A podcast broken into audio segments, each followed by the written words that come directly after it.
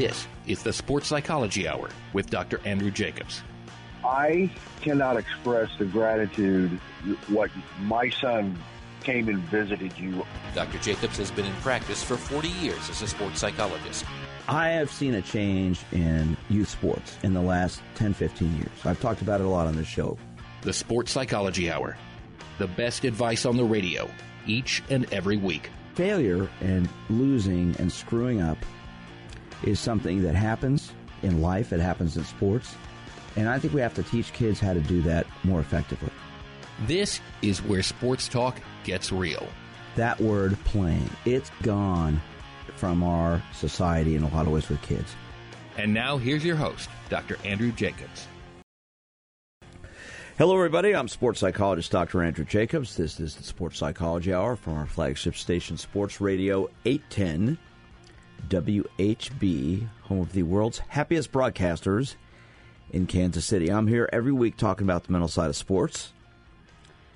And I love doing this show with you each week because we get into your mind, your attitude, your focus, your demeanor. You know, I always like to say you can have two athletes who are physically the same, but the one with the stronger mind will be the one who'll come out on top. And today we're going to talk about your mind. You know, I've been fortunate enough to be working in this field for 40 years. I'm one of the first trained sports psychologists in the country. I've been on the radio now 30 years. The last 20 here at Sports Radio 810 WHB. Our shows are podcasted on all the apps all over the place. And I get feedback each week from people throughout the, the actually the world. I get emails from people all over the place who are listening to this show, which I very much appreciate. Um, you know, I, I do this show basically as a way to help you out with what goes on between your ears. And if you're an athlete, there's a lot goes on up there. At least there should be. Some people you question it, some people have too much going on. The mental side of life, not just sports, is often overlooked. And people take for granted what we're about, who we are, how we do things. Mental health is an underrated issue, topic, area when it comes to life. It's talked about much more now than it used to be, but still not enough, especially in the world of sports. Athletes are human beings, they are people. And I don't care if you're the greatest athlete around. I had the privilege to work with Kansas City Royals several times, and I was around Bo Jackson back in 1990. I got to know him quite well. Probably the best athlete of modern times. He was a human being. He had feelings, he had emotions. We don't expect great athletes to be weak mentally. Great athletes have feelings. Great athletes have emotions. Great athletes think, they worry, they doubt, they question. You may not see it because a lot of them don't show it externally, but they're people. And I don't care what sport you play, I don't care what level you're at, the psychological side plays a role. Mental health is a topic that we're going to address today. It's something I've talked about on this show for years.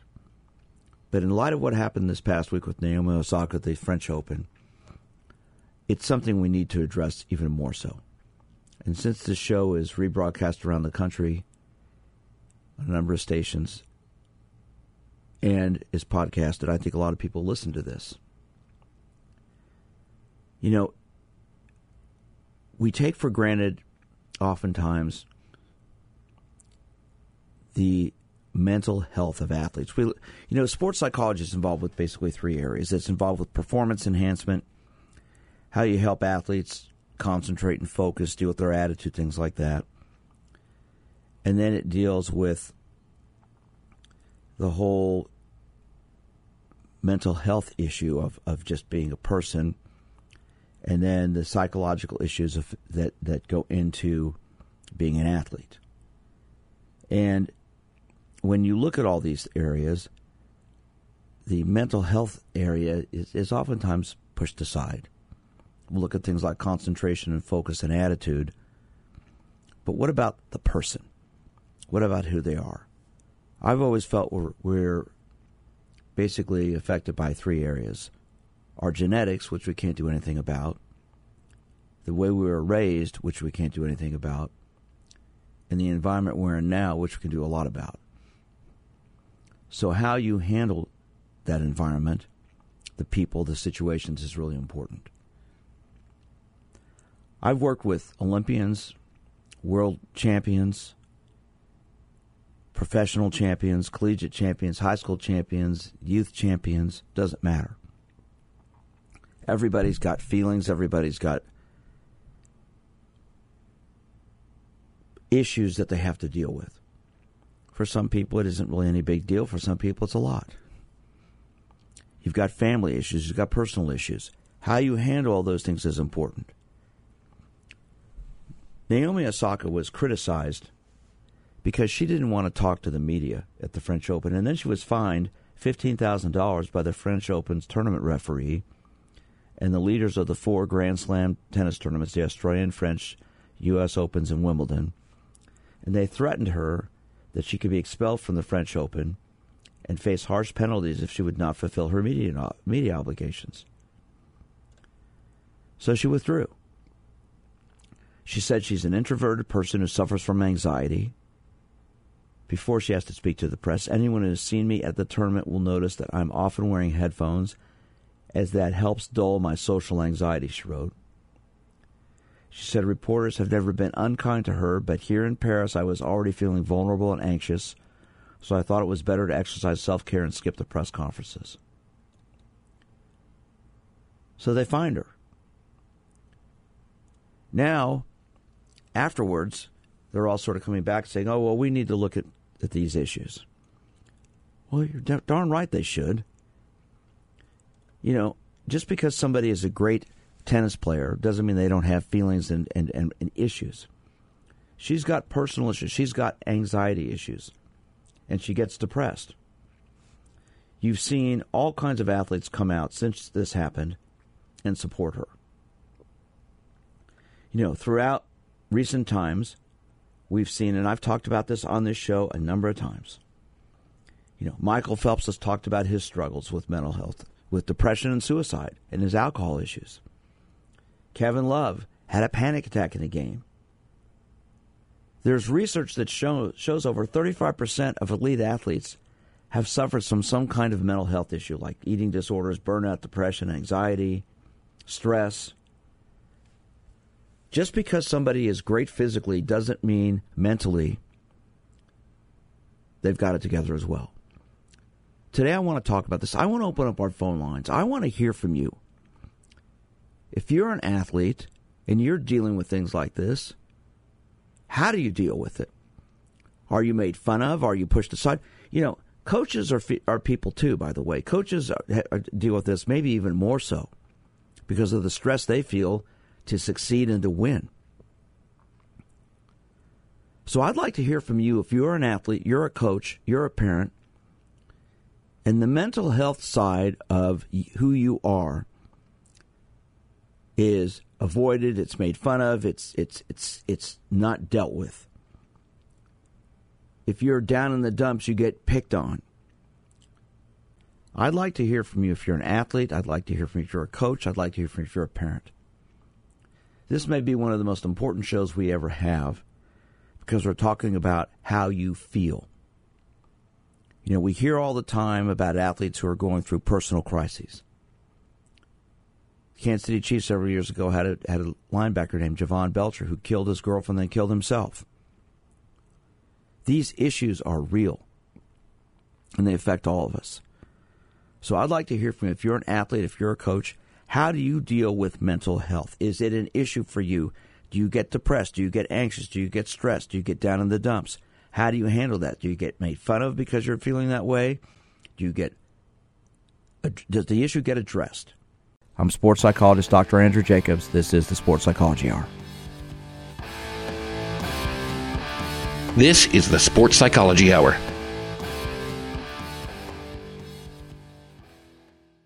I'm Dr. Andrew Jacobs. As a sports psychologist, With 38 years of experience, I've worked with athletes, coaches, parents, and officials, assisting them at learning how to handle issues like sportsmanship, self confidence, developing a positive, realistic attitude, and achieving maximum performance. I want more people to know about the importance of having fun, learning from failure, and that winning is about doing your best. That's why I created the Sportsmanship Foundation, a 501c3 educational organization dedicated to promoting and educating parents and athletes about the role of good sportsmanship in our development. Our priority is to help bring back the fun into youth sports. If you're interested in learning more or making a donation, go to winnersunlimited.com slash radio. That's winnersunlimited.com slash radio. Doing your best, having fun, and becoming a winner. The Sportsmanship Foundation at winnersunlimited.com slash radio.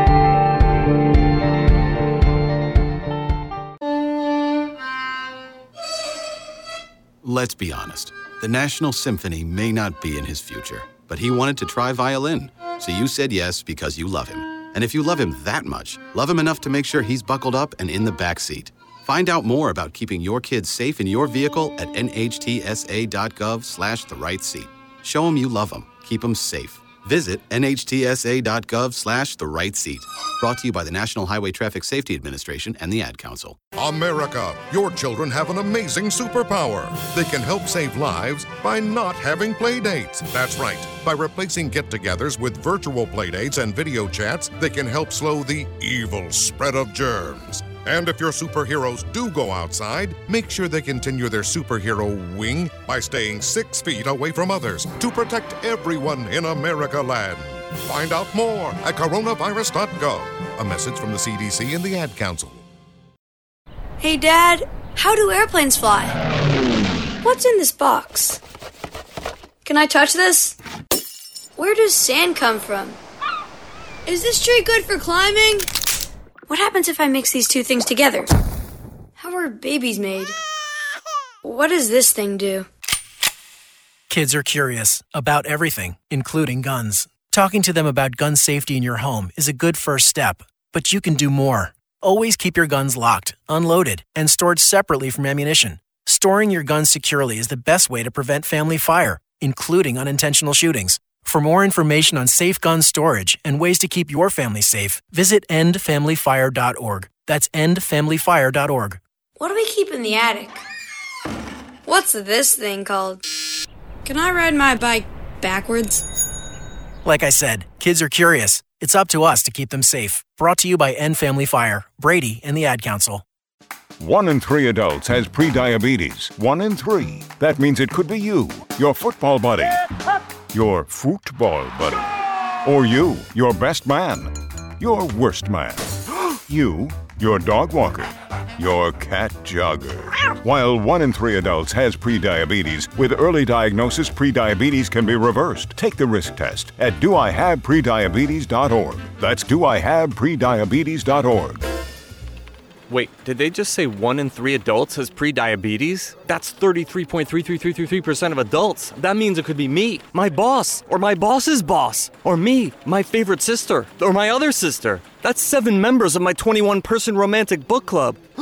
Wait, the one in three could be me, my karaoke partner Carol, or ugh, my karaoke enemy Jeff. I'm gonna take the risk test at doihaveprediabetes.org.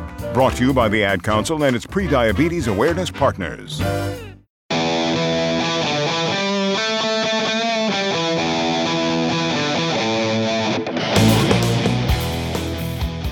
Hello again, everyone. I'm sports psychologist Dr. Andrew Jacobs. Thanks for listening to the show this morning.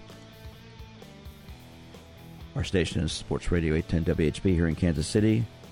Our show is rebroadcast, as I said, throughout the country, throughout the week. And today's topic is mental health. In light of Naomi Osaka withdrawing from the French Open this past week, citing social anxiety, depression, and you know, here's here's the top female athlete in the world, at least the richest, highest paid, coming out and saying, "Hey, I've got problems. I've got to deal with it, and I'm not going to play right now because I've got to deal with me." How often do you get made fun of because you're not feeling good? How often do you get made fun of because you're feeling stressed? You're a choker. You can't handle the pressure. Well, guess what? A lot of people can't. And there are a lot of reasons for that. And a lot of the reasons for that are because of other people, teammates, who make fun of them. I have a young man I'm working with right now who's a high school baseball player. His team made it to the state finals, as a, as a matter of fact. Wonderful young man. Great parents. He's been dealing with how he handles pressure. And one of the things that bothers him is a teammate who picks on other kids when they make a mistake. And he makes fun of them. But when this kid makes a mistake, he has an excuse for it. So in our session this past week, I said, you know what? It's time for you to do one of two things. Well, actually, one of three things. One is you can just keep doing nothing, but it's really bothering him. So I said, I don't think that's the answer. So I said, the second option is you go to the coach and you tell the coach how much is bothering you, how much is bothering other kids in the team.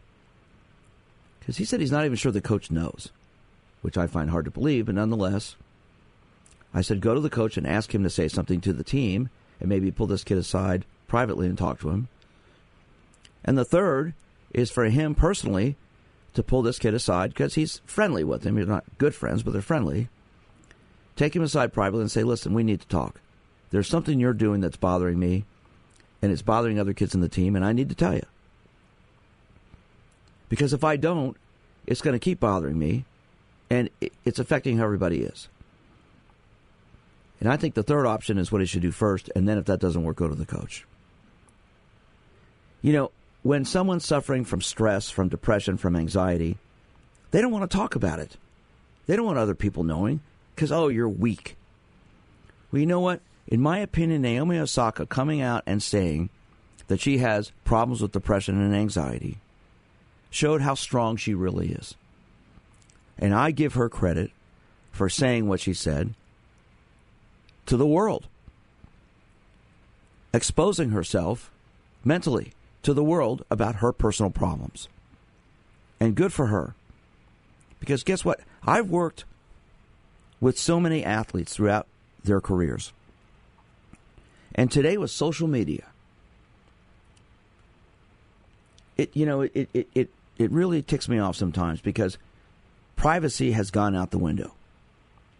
A lot of athletes have all these personal social media accounts and they put stuff on there all the time. But then when they make a mistake or they screw up, boy, do they get blasted. They get blasted by everybody. You know, people who don't know them. You suck. You're terrible. You can't catch a ball. You can't kick a ball. You can't hit a ball. You can't run a race. You know, they got called names. They're insulted and degraded. But when they do well, boy, everybody loves them. But if they don't do well, they're terrible because they're supposed to be perfect. Professional athletes are supposed to be perfect. And if they make a mistake, God help. If you are an athlete and you've had to deal with this before, I'd like to hear from you. Have you been afraid to deal with the psychological issues you've got because you think it shows you're weak?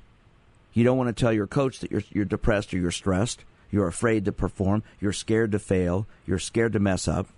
And God forbid you talk to the media about it because they will they will blast you. What's wrong with you? Something's wrong. You know, the media has a job to do too. And if you're an athlete or a collegiate or, or professional athlete, you're going to be psychologically ex- exposed because everybody sees what you do. Your physical performance is going to be evaluated. How you act, how you react is going to be evaluated. I know I've worked with many, many athletes, professional athletes, who will tell me, you know, after a game, they'll go in the training room and stay in there until the media leaves the locker room because they don't want to talk to them because they don't like the questions. They don't like being badgered. It's like, you know what, Doc, I suck today. I've had I've had major league professional athletes tell me, Doc, I suck today. I was terrible. I don't want to talk about it. I'm I don't like it. I want to talk to you about it. I want to talk to the trainer about it. I don't want to talk to the media about it. Everybody saw I struck out three times. Everybody saw I dropped the ball. Everybody saw I kick, missed a kick. Yeah, I know. I've got to deal with it. I've got to fix it, but I don't want to talk to everybody about it and explain it because it's it's my issue. But I've got to deal with it because I'm I'm in the public spotlight. If you're an athlete and you get stressed, you get anxious, you get depressed, do you talk about it with your coaches? Do you talk about it with someone? Do you deal with it? Or do you see it as weak and you don't want to talk about it? You want to hide it. And you know what happens? It builds. You know what pressure is? Take an earthquake. What happens with an earthquake? Well, the plates of the earth move because of pressure, and then it explodes. There's there's there's that earthquake. That's why a volcano blows up. People aren't any different.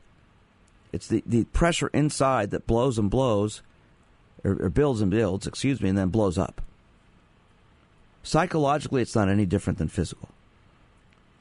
All right, let's get. I'd like to get your feedback. If you're a coach, do you deal with the psychological side of your athletes? Do you deal with their mental health? Do you deal with their stress, their anxiety? Can you tell if a young person's depressed? Do you pull them aside and try to talk to them? Or do you just ignore it because you don't want to deal with that? If you are an athlete, are you afraid to talk about how you feel because people say you're weak if you do?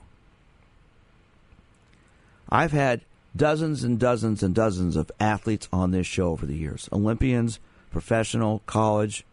I've had coaches on this show who I've known, who I've worked with, who have taken the time to let their athletes talk.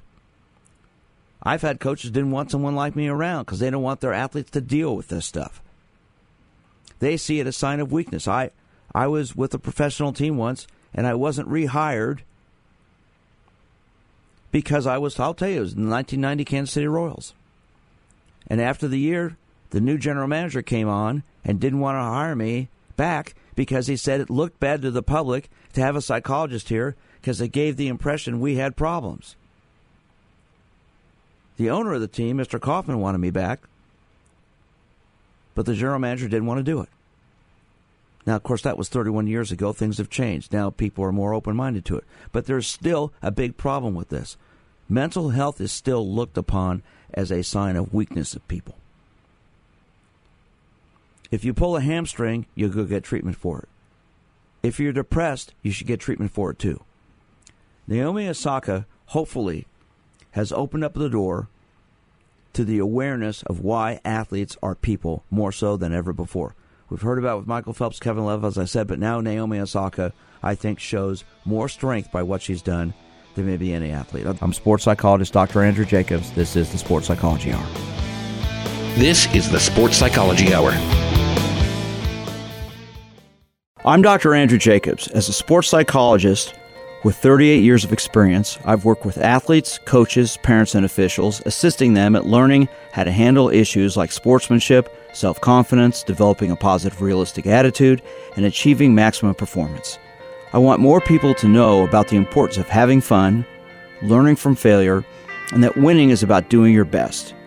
That's why I created the Sportsmanship Foundation, a 501c3 educational organization dedicated to promoting and educating parents and athletes about the role of good sportsmanship in our development.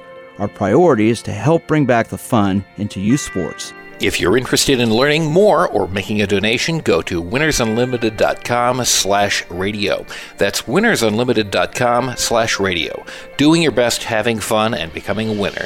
The Sportsmanship Foundation at winnersunlimited.com slash radio. America, your children have an amazing superpower. That's right, they can help save lives by simply washing their hands. Just 20 seconds of thorough hand washing after they've coughed or sneezed or been outside can help fight against the dastardly spread of germs. Armed with only soap and water and hands, your superhero can protect you, your family, and everyone out there in America land. Amazing! Find out more at coronavirus.gov. A message from the CDC and the Ad Council. Neil Armstrong waited 6 hours and 39 minutes to step onto the surface of the moon. Jackie Robinson waited 20 months to play his first game with the Brooklyn Dodgers. And even DiCaprio had to wait 22 years to win an Oscar. You can wait until your destination. Don't text and drive. Visit StopTextStopWrecks.org. A message brought to you by the National Highway Traffic Safety Administration, Project Yellow Light, and the Ad Council. What I know about courage, I learned from my adoptive mom. She said sometimes you just gotta hold on and know we'll get through this. Mom, we are so high up. Hold my hand. no, you hold my hand. Here we go. Learn about adopting a teen from foster care. You can't imagine the reward. Visit adoptuskids.org to find out more. This message is brought to you by Adopt US Kids, the U.S. Department of Health and Human Services, and the Ad Council. Let's be honest. The National Symphony may not be in his future, but he wanted to try violin. So you said yes because you love him. And if you love him that much, love him enough to make sure he's buckled up and in the back seat. Find out more about keeping your kids safe in your vehicle at nhtsa.gov slash the right seat. Show them you love them. Keep them safe. Visit nhtsa.gov slash the right seat. Brought to you by the National Highway Traffic Safety Administration and the Ad Council. Hey, Dad, how do airplanes fly? What's in this box? Can I touch this? Where does sand come from? Is this tree good for climbing? What happens if I mix these two things together? How are babies made? What does this thing do? Kids are curious about everything, including guns. Talking to them about gun safety in your home is a good first step, but you can do more. Always keep your guns locked, unloaded, and stored separately from ammunition. Storing your guns securely is the best way to prevent family fire, including unintentional shootings. For more information on safe gun storage and ways to keep your family safe, visit endfamilyfire.org. That's endfamilyfire.org. What do we keep in the attic? What's this thing called? Can I ride my bike backwards? Like I said, kids are curious. It's up to us to keep them safe. Brought to you by End Family Fire, Brady, and the Ad Council. This is the Sports Psychology Hour. Hello again, everyone. I'm sports psychologist Dr. Andrew Jacobs. This is the Sports Psychology Hour. I'm here every week talking about the mental side of sports. And today we are talking about an issue that I think is probably as, as important as anything we ever talk about on this show, and that's mental health. Your mental health. And if you're an athlete, if you're a coach, how do you deal with it?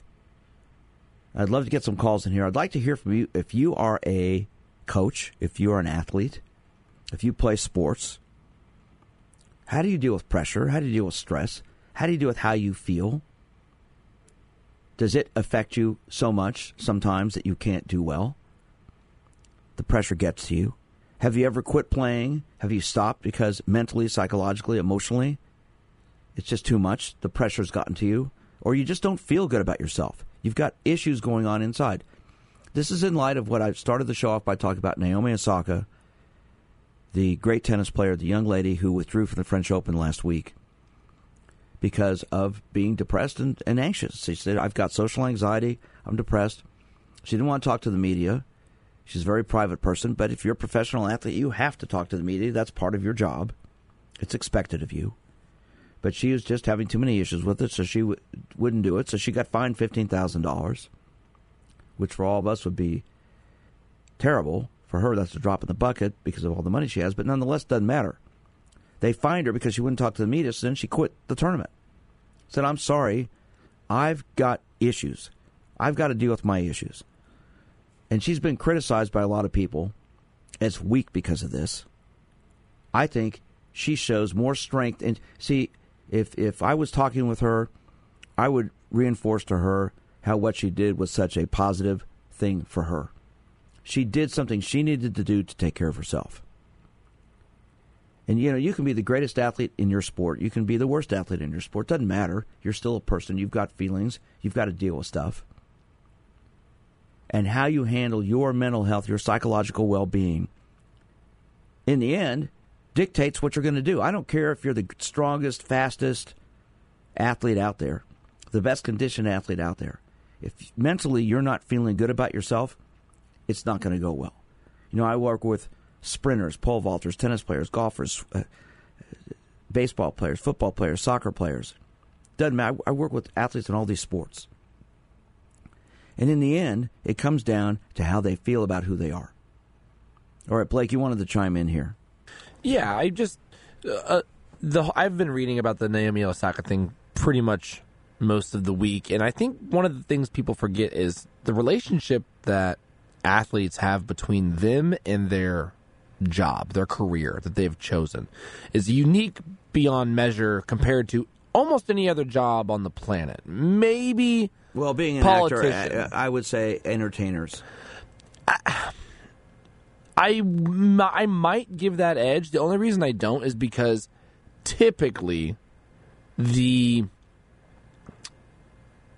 relationship to work put in, yes, you can put a lot in, of work in as an actor, mentally and physically, but the physical relationship of what you do as an athlete, and then to be ridiculed by people who don't do that and can't do that, and nor could they ever really dream to do that, is mind boggling to me. So you remember as you used to work for the Royals. Now I don't know if you worked for them. I don't assume when they had Zack Greinke.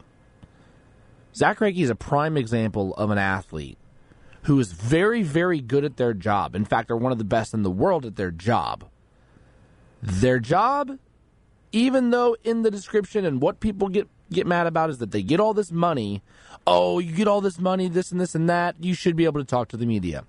I've always had a problem with people who who claim that because they get a lot of money because they're one of the best at their position in the world. Imagine Ted goes to work in the morning, right? Ted's one of the best forklift drivers in all of Kansas City. And then as soon as Ted gets done with his shift, he then has a microphone shoved in his face and asked every single question about every single pinpoint turn. Why'd you clip the railing when you drove past the you know it's it, it imagine if you did that every single day that you went to work. I'm sure that you would have an issue one day going, you know what? I appreciate it, guys. I just don't feel like talking to you right now. And there's and, and okay, so yes, I was with the Royals and Zack Greinke was there, so I do Okay, know who he yeah, I is. did. I wasn't sure if you were. Yeah, I, I know yeah. you know who he is. I just didn't know if you, Yes, if you worked. I, and, and I know I do know who he is.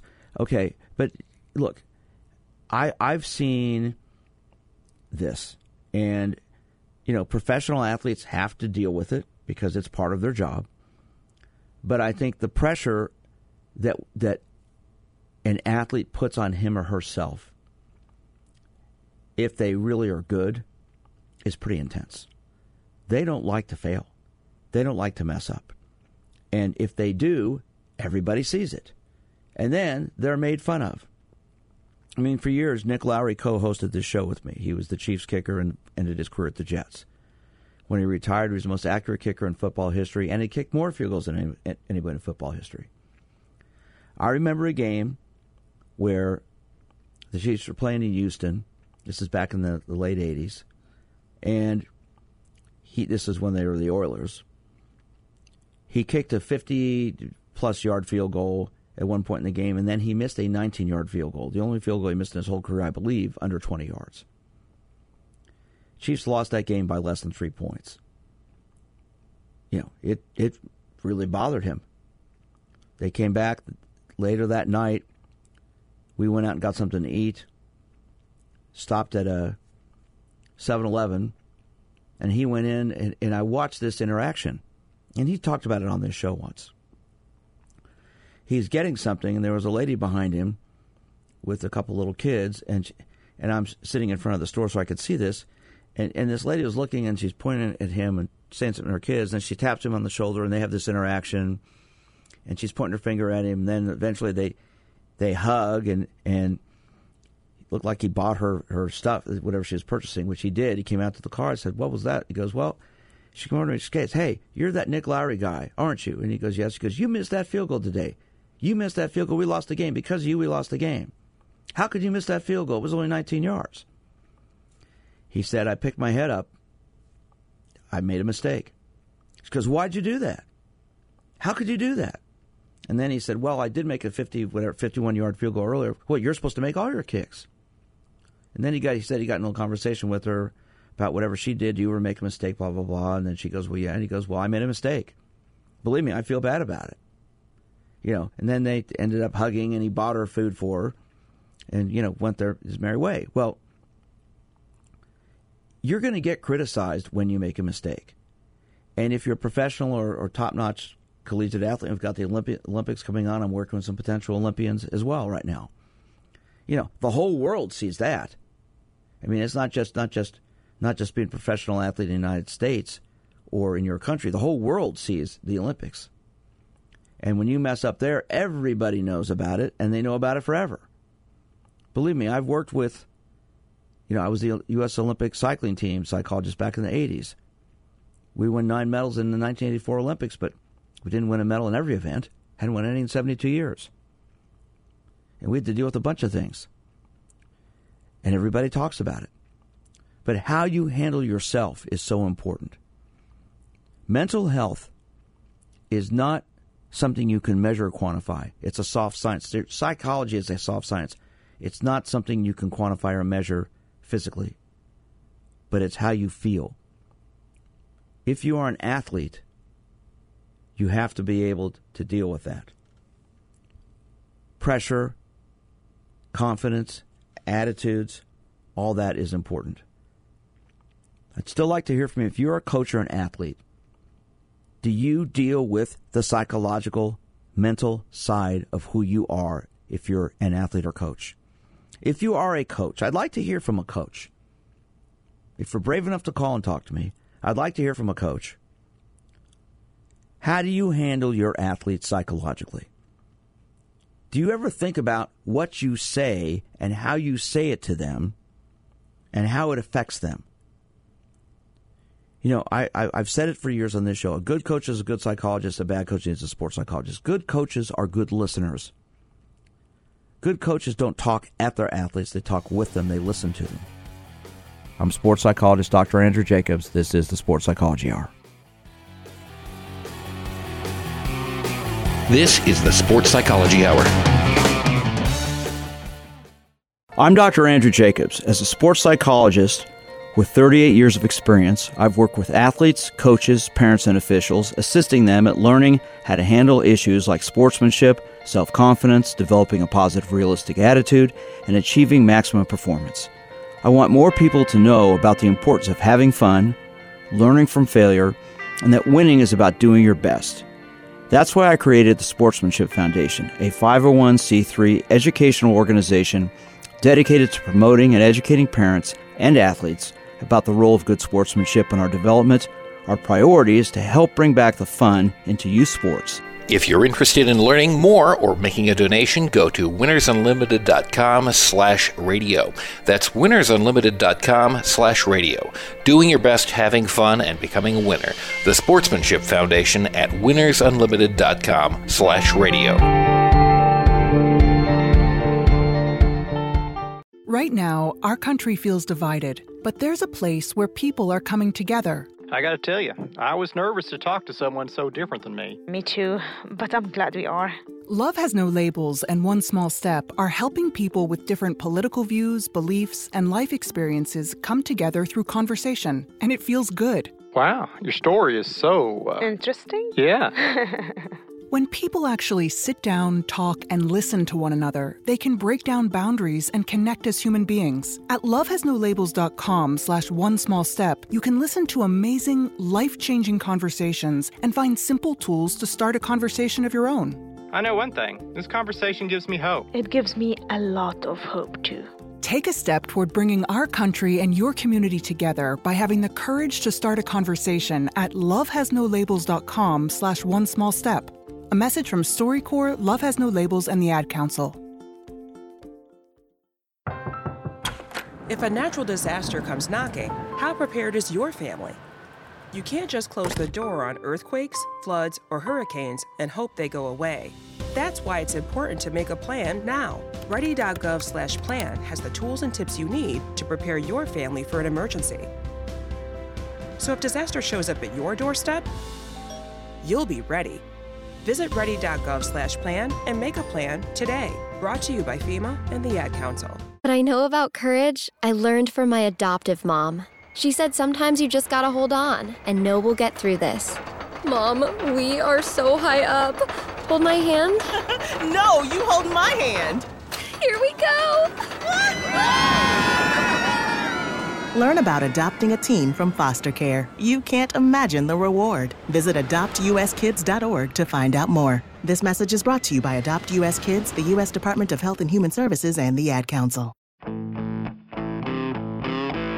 This is the Sports Psychology Hour. Hello again, everyone. I'm sports psychologist Dr. Andrew Jacobs. This is the Sports Psychology Hour. I'm here every week discussing the mental side of sports, and today I'm talking about mental health. Why?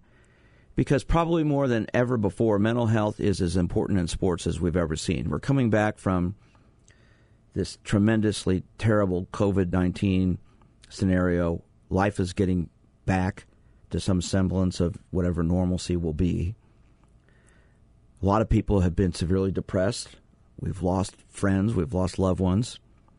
It's been an awful, awful year and a half.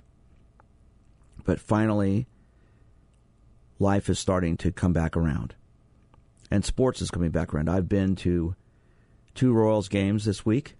I went to the women's uh, soccer game last week. It was great to be at a sporting event again. I cannot tell you how happy I was to be at a sporting event. And there were a lot of people. I was at the game Friday night, and uh, it was great to see the stadium pretty full. A lot of people out there, a lot of excitement. Sports is coming back. Athletes are people, they're human beings. Coaches are people, they're human beings. Today's show's been about the importance of mental health. I cannot emphasize enough why it is important. If you are a coach, you know, no one's called up about this, but this is this is the, the bottom line. If you're a coach, and I don't care if you're coaching little kids or you're coaching a professional team, college team, whatever, you need to get to know your athletes as people. And I realize if you're a youth sport coach, you're not going to have the time to do that with a lot, a lot of these kids, but you need to get to know who they are. You know, you need to understand their fears. You need to understand their stressors, their anxieties, because you will help guide them and you will help them deal with this as they get better and older. If you are a coach of a high school team, if you're a coach of a college team or professional team, especially, you need to get to know your athletes as people personally. You need to get to understand what excites them, what turns them on, what scares them. You need to understand their stressors. I don't care how strong they are, I don't care how fast they are, they still have to deal with that stuff. You know, when I started working in 1981, I stopped at the Olympic Training Center on my drive home from California to interview to work with the Olympic team. My professor, Dr. Robert Nideffer, set up an interview for me. I met with the assistant head of sports medicine, and he told me, quote, we don't need any of you psychology people around here to tell us what's wrong with our athletes. I was amazed. Assistant head of sports medicine told me that in 1981. In 82, I got hired to start work with the cycling team. He kept my name on file. Ended up, the cycling team wanted a psychologist. There was a program called the Elite Athlete Program that was designed to help sports, several sports, improve in areas they wanted to improve on. And one of the areas the psychology, the cycling team said they wanted a sports psychologist. So I was fortunate enough to start working with them. When I started working in Kansas City, no one would hire me. I interviewed a number of schools. They didn't hire me because they didn't want a psychologist around. My first job outside of my private practice was at the University of Kansas with the track teams when Bob Timmons and Carla Coffey, the track coaches, took a flyer and took a chance to hire me for five bucks a day, one day a week, which eventually turned into a job being University of Kansas' first sport, sports psychologist. I've had to deal with this forever in my career with people saying, you don't need it, it's not important it's more important probably than your physical condition. Because if your mind isn't together, if you're not dealing with the pressures and stressors that you have personally, you won't do as well as you can. Today, we're seeing more and more teams utilize people in my profession as a staff member. And quite frankly, every team, professional team and college team university should have someone like this on their staff. You've got strength coaches, you've got nutritionists, you need to have mental health experts as well. If you are an athlete, you train to get yourself prepared to play. You train your body, but your body and you train your mind. And when you're training your mind, you have to deal with who you are and what you're about. So it's great to work on how to focus shooting a free throw or how to concentrate when you're 150 yards off the green or when it's double match point, or when you're down 0 and 2 in the count in the bottom of the ninth, or you've got to make that free throw to win the game. But you've got to deal with who you are and how you deal with that afterwards. I've talked for this whole hour about the importance of this. If you are a coach and you're listening to this show or you're listening to the podcast of this show, I hope you take the time to think about how do I talk at and to my team and to my athletes? Do I talk at them? Do I listen to them? Do I get to have I taken the time to get to know who they are? How are they? Forget playing the sport. Do I do I know who they are a little bit? I get to know what they're about. What kind of pressures do they feel from their parents, from peers? What about themselves? We started the show by talking about Naomi Osaka today. And God help her, I hope she works through these issues she has, the anxiety and depression she's suffering. I'm sure she's working with someone on it. I hope she is. Because she needs to. And down the road, she will look back on withdrawing from the French Open as one of the strongest things she ever did. Because she told the world, I've got some problems. I've got to deal with it. I'm taking a break from tennis right now to work on myself. The pressure she felt to have to talk about herself. And, you know, this, this probably goes back in part to the U.S. Open a couple years ago when she won and beat Serena Williams and she was booed at the press conference afterwards. And it's probably had a huge impact on her. You know, it was a controversial finish. And Serena, who has her moments, let's we, we all know that with her, she has her moments where she blows up. She was very professional and, and, and very accommodating towards Naomi Osaka and, and, and give her a lot of credit because afterwards I, I heard she was very supportive of her. This young girl beat her, and it was very stressful for her, and that's probably had a big impact on her. On why she wears headphones, does she want to deal, deal with the crowd and the noise? But that's what she does. She plays tennis, so she's got to be able to deal with it. If you're a collegiate or professional athlete, everybody sees what you do. It's broadcast everywhere. Social media, which has uh, obviously tremendous strengths, also has tremendous weaknesses too, because you expose yourself all over the place. Everybody sees what you do, everybody can comment on it. A lot of the professional athletes I work with, I tell them to get off social media while they're playing. Let somebody else handle their account for them.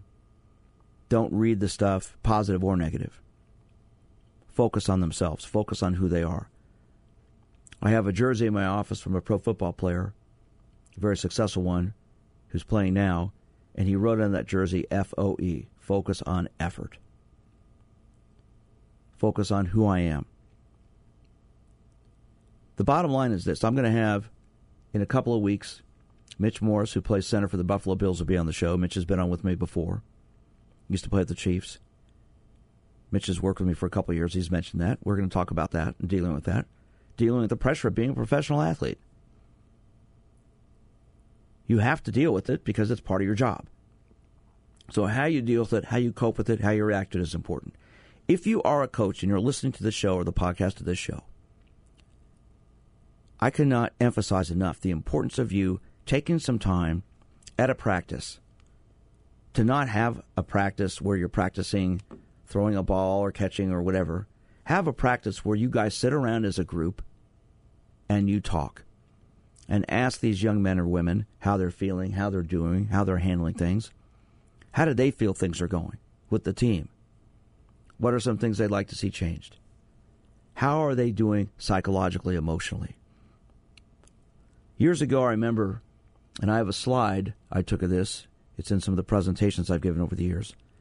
It's of a bunch of swimmers physically stretching before their race. And I asked them afterwards, you know, you're physically stretching. What about your mind? Are you mentally stretching? And they looked at me, what do you mean, Doc? I said, how are you getting ready mentally? And one of them had a routine, and the other said, you know, I don't do anything. That's probably something I should work on because I don't like screwing up. And she ended up working with me. She went on actually to, to do quite well at the NCAAs in her college career. The psychological side of sports the psychological side of life is as important as anything. And we're wrapping up the show here today. I'd like to hear from you. If you have comments on this, you can reach me several ways. You can call me at my office, 816 561 5556. Send me an email at drj at winnersunlimited.com, W I N N E R S, unlimited.com. Follow me on Twitter at, at drj sports psych.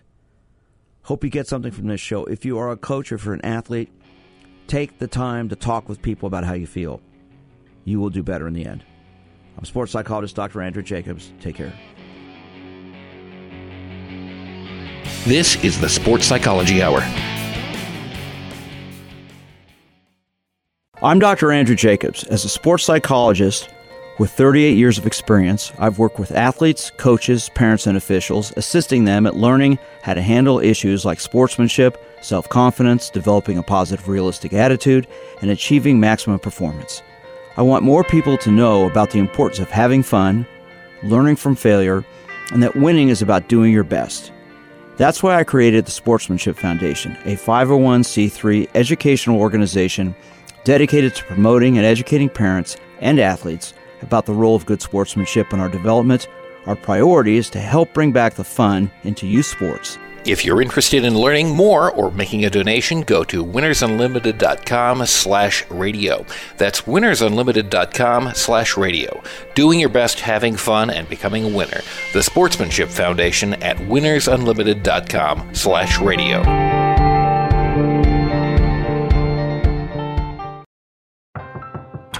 If a natural disaster comes knocking, how prepared is your family? You can't just close the door on earthquakes, floods, or hurricanes and hope they go away. That's why it's important to make a plan now. Ready.gov/plan has the tools and tips you need to prepare your family for an emergency. So if disaster shows up at your doorstep, you'll be ready. Visit ready.gov/plan and make a plan today. Brought to you by FEMA and the Ad Council. America, your children have an amazing superpower. They can help save lives by not having play dates. That's right. By replacing get togethers with virtual play dates and video chats, they can help slow the evil spread of germs. And if your superheroes do go outside, make sure they continue their superhero wing by staying six feet away from others to protect everyone in America land. Find out more at coronavirus.gov. A message from the CDC and the Ad Council. One in three adults has prediabetes. One in three. That means it could be you, your football buddy, your football buddy, or you, your best man, your worst man, you, your dog walker, your cat jogger. While one in three adults has prediabetes, with early diagnosis, prediabetes can be reversed. Take the risk test at doihaveprediabetes.org. That's doihaveprediabetes.org. Wait, did they just say one in three adults has prediabetes? That's 33.33333% of adults. That means it could be me, my boss, or my boss's boss, or me, my favorite sister, or my other sister. That's seven members of my 21 person romantic book club. Wait, the one in three could be me, my karaoke partner Carol, or ugh, my karaoke enemy Jeff. I'm gonna take the risk test at doihaveprediabetes.org. Brought to you by the Ad Council and its pre diabetes awareness partners.